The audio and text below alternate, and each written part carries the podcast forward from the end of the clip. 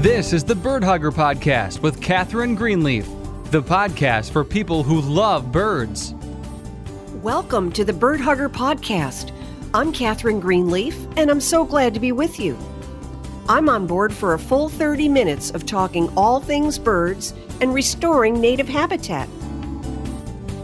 What happens when a burnt out college professor living in New England decides to become a wildlife rescuer and rehabilitator? Find out on Bird Hugger, the podcast for people who love birds. Join host Catherine Greenleaf, who has been rehabilitating injured wildlife for 20 years, and hear how you can turn your backyard into a native oasis for birds. Hello there. Wow, that was some blizzard, wasn't it? Hope you got through it okay. We were far enough west to miss the worst of it, but I know plenty of people who received three feet of snow and more. Most of us were stuck inside the house for a solid 12 hours. There's not much you can do outside when you have whiteout conditions. Anyway, looking ahead to next week, there are a lot of activities scheduled regarding birds. The annual Backyard Winter Bird Survey for New Hampshire will be conducted on Saturday, February 12th and Sunday, February 13th, right before Valentine's Day. Contact New Hampshire Audubon for more information. Also, there is the Great Backyard Bird Count, scheduled for February 18th to the 21st.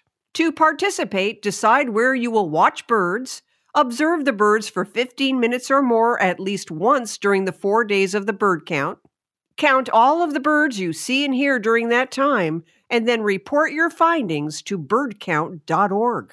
I think we've got a great show for you today.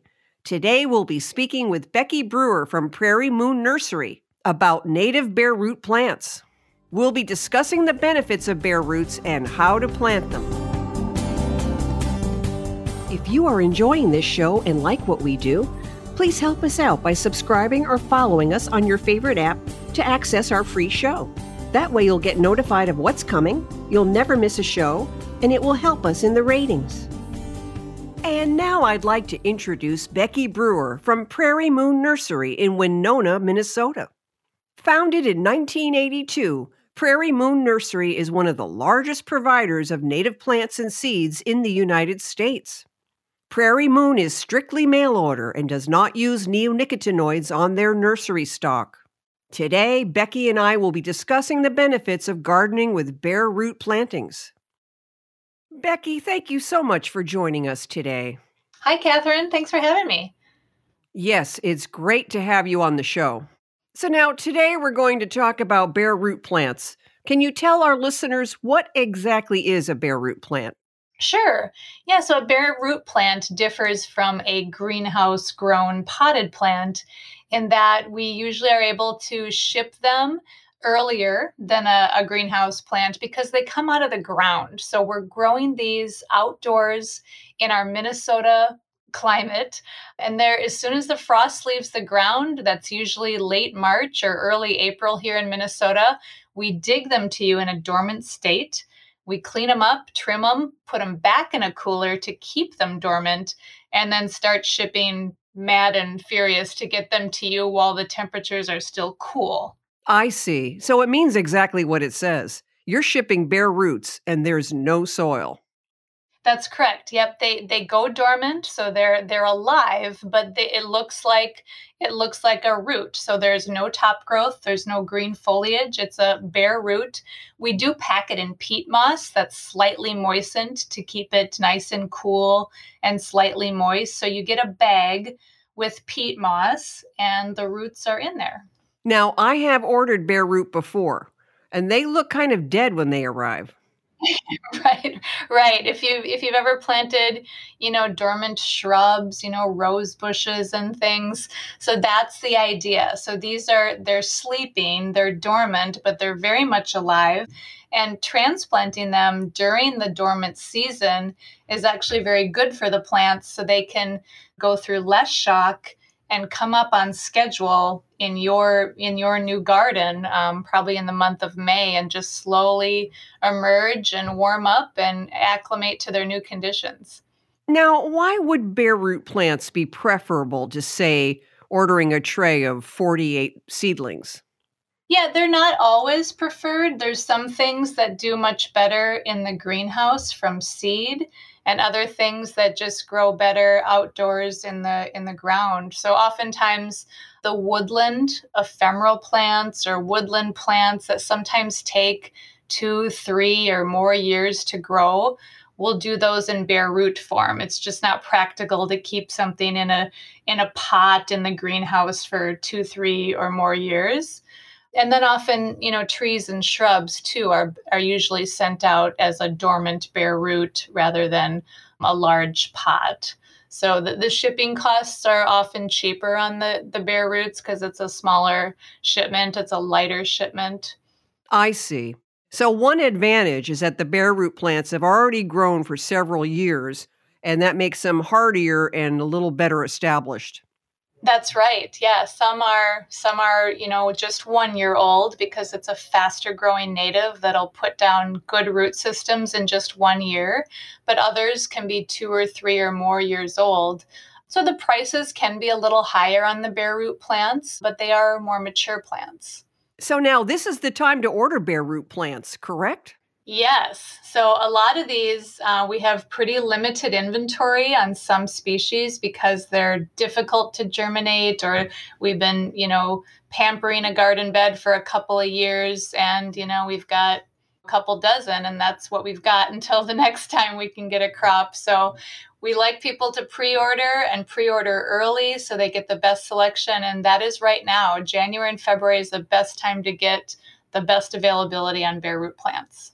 So typically you ship bare root plantings in the spring. Would that be April and May? Yeah, it's usually the month of April, Catherine, is when we start. Typically, we start mid April and just go as fast as we can, getting as many orders out as we can in any given week. And we're usually done shipping by mid May to late May. Could you explain the method for bare root planting? Let's say the shipment arrives at my home. Do I have to get them in the ground right away? Sure. I mean, we we like you to, but of course, understanding that people have you know work schedules and other things. So we ask you to you know receive the package. If you can't plant it immediately, put it in your refrigerator to keep it in a dormant state. If the box is too large and you can't keep it in your fridge, like maybe a tree box, or you ordered a lot of plants and it, it's too big, you can keep it in a cool shady spot for you know a, a, number of days. But yeah getting it in the ground as soon as possible is advantageous to the plants. And we give you a root photo on every package. So there's a, a picture of how to orient the root. So if you want it um, you know this the crown should be here about one inch below the soil surface. Dig about a six inch deep hole according to the photo so every species has different planting photo to guide you. Do I need to do any type of soil preparation? No, not really. You know, we recommend, you know, first and foremost choosing the plant that will be good for your site. So know your site's sun and soil moisture. So don't choose a shade plant if you have full sun. Don't choose a wetland plant if you have a very hot, dry spot. That's the most important. You can certainly you know, backfill the hole that you're planting the root in with a little bit of amendment but we you know mostly want you to choose a plant that that would be good for the spot to begin with without amending the soil. Now let's say for whatever reason i cannot get them in the ground right away. How long can i keep them in the refrigerator you know, a couple of weeks would be fine, but I it's it's really unlikely that your ground would be frozen and ours isn't. So we can't dig that order until the the frost leaves and we're in we're in zone 4 in in Minnesota. So most of the country has thawed by the time we're digging. And do I need to water these roots while I'm waiting for the chance to get them in the ground? No, no, they can just stay just cool and slightly moist in that peat moss. It's not often that the peat moss will dry out, but we do ask you to just check for dryness. And if it does seem abnormally dry, add a little bit of moisture back to the peat moss bag that's holding the roots. But yeah, I think more commonly we get questions about customers received an order in April and there's snow in the forecast, or it's dropping below 32 in the forecast again. So they want to hold off on planting. And we say, don't hold off. It may not be comfortable to go out there and garden in 32 degrees, but if your if your ground is thawed and you can dig that hole, get them in the ground. Now, what about the actual digging and planting? Yeah, we usually say to maybe dig a hole, you know, twice as wide as you see the root in the bag. So kind of if if it's a if it's a root that can be spread out, do so. Some of the roots are are tap roots, so you know, dig a nice deep hole, or they they could be like a bulb or a corm. So, and we have a guideline in the pamphlet that comes with the orders about all the different root types and how to how to treat a tap root versus a, a fibrous root. We try to give a diagram in the pamphlet that comes with the the bare root order because I, I think that a lot of people it might be their first time handling a, a bare root plant. So there's the picture on the bag. So it'll say this is butterfly milkweed. Butterfly milkweed is a tap root and here is our example of a typical butterfly milkweed root. You know, go about six inches down and, you know, keep the crown just below the soil surface. So following the photo is usually the easiest. But if the photo is just kind of difficult for, for you to follow, we have illustrations that just kind of generalize the root form and how to plant it. Do I water the bare root right after planting? Yep, we go over that in the pamphlet as well. So to really water it in very well, just like you've planted a potted plant, always water them in, you know, really good after transplant. Now you ship bare root plants in the fall too, correct? Yep, we do a fall shipment as well. So even in October, when people install a bare root plant, we always tell them to water it in really well before winter sets. Could you perhaps mention some plants that lend themselves well to the bare root method? Sure. I think for, you know, native trees and shrubs, we're not a, a big supplier of, of trees and shrubs, but we do have some dogwoods, some elderberry, some oak trees. They're very small. Usually in bare root form, they'll be one or two years old, maybe up to three. So these are just more like whips, maybe 12 to 18 inch whips with, you know, just very small root systems starting. So those would be the trees and shrubs. So some of the bare root in like the, the forbs or the grasses.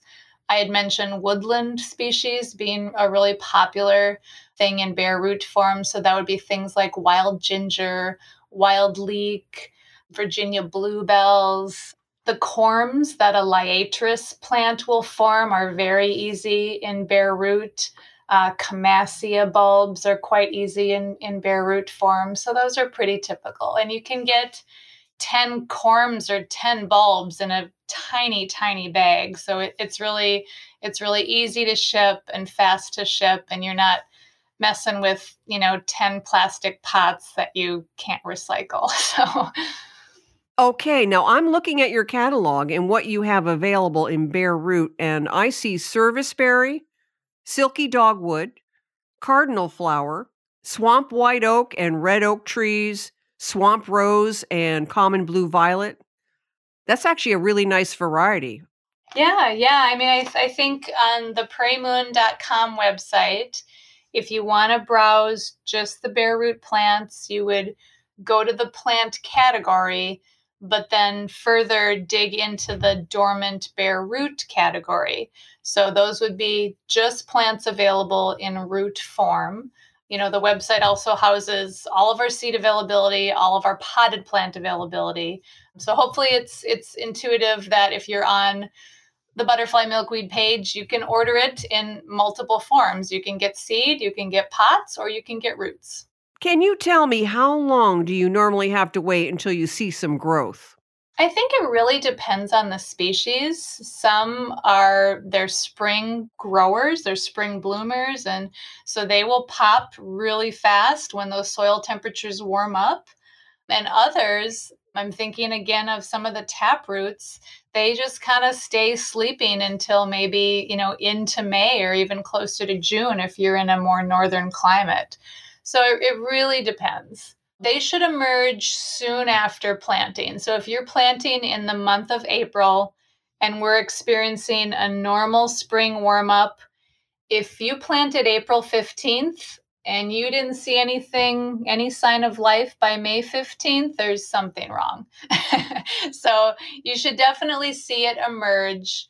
There's some oddities about like spring ephemerals in a first year planting that you may install them in April. They may come up really quickly and then they might just want to go dormant again because they're confused by their you know their transplant shock. So that can happen.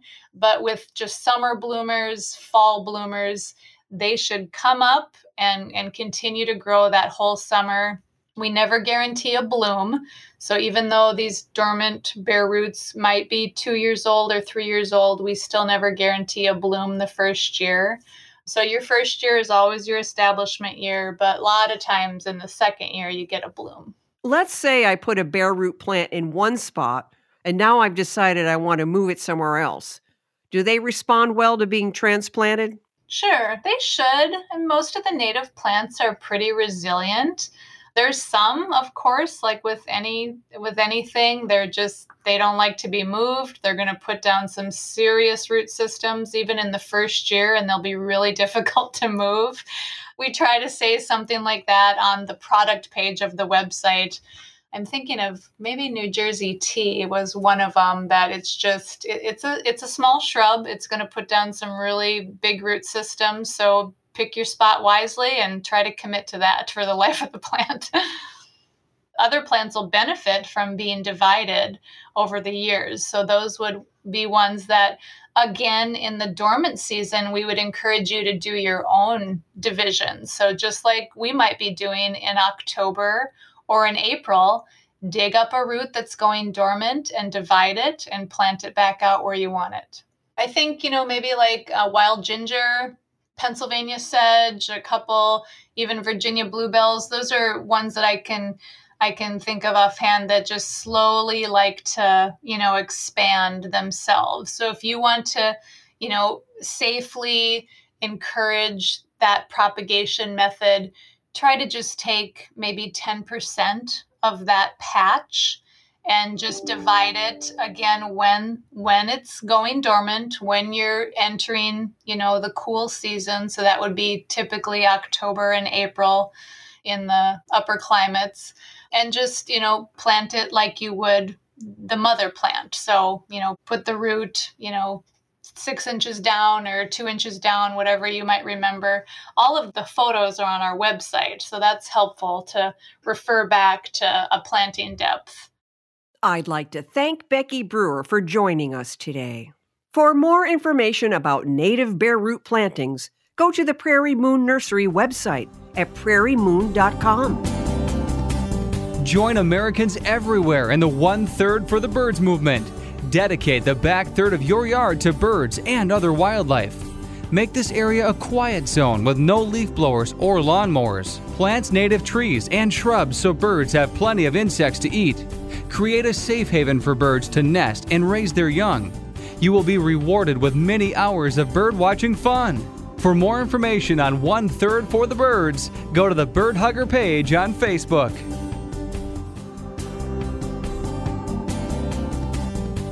And that's it for today's episode, everybody. Thanks so much for joining us. We really appreciate it. Have a great week and enjoy the birds. Bye for now.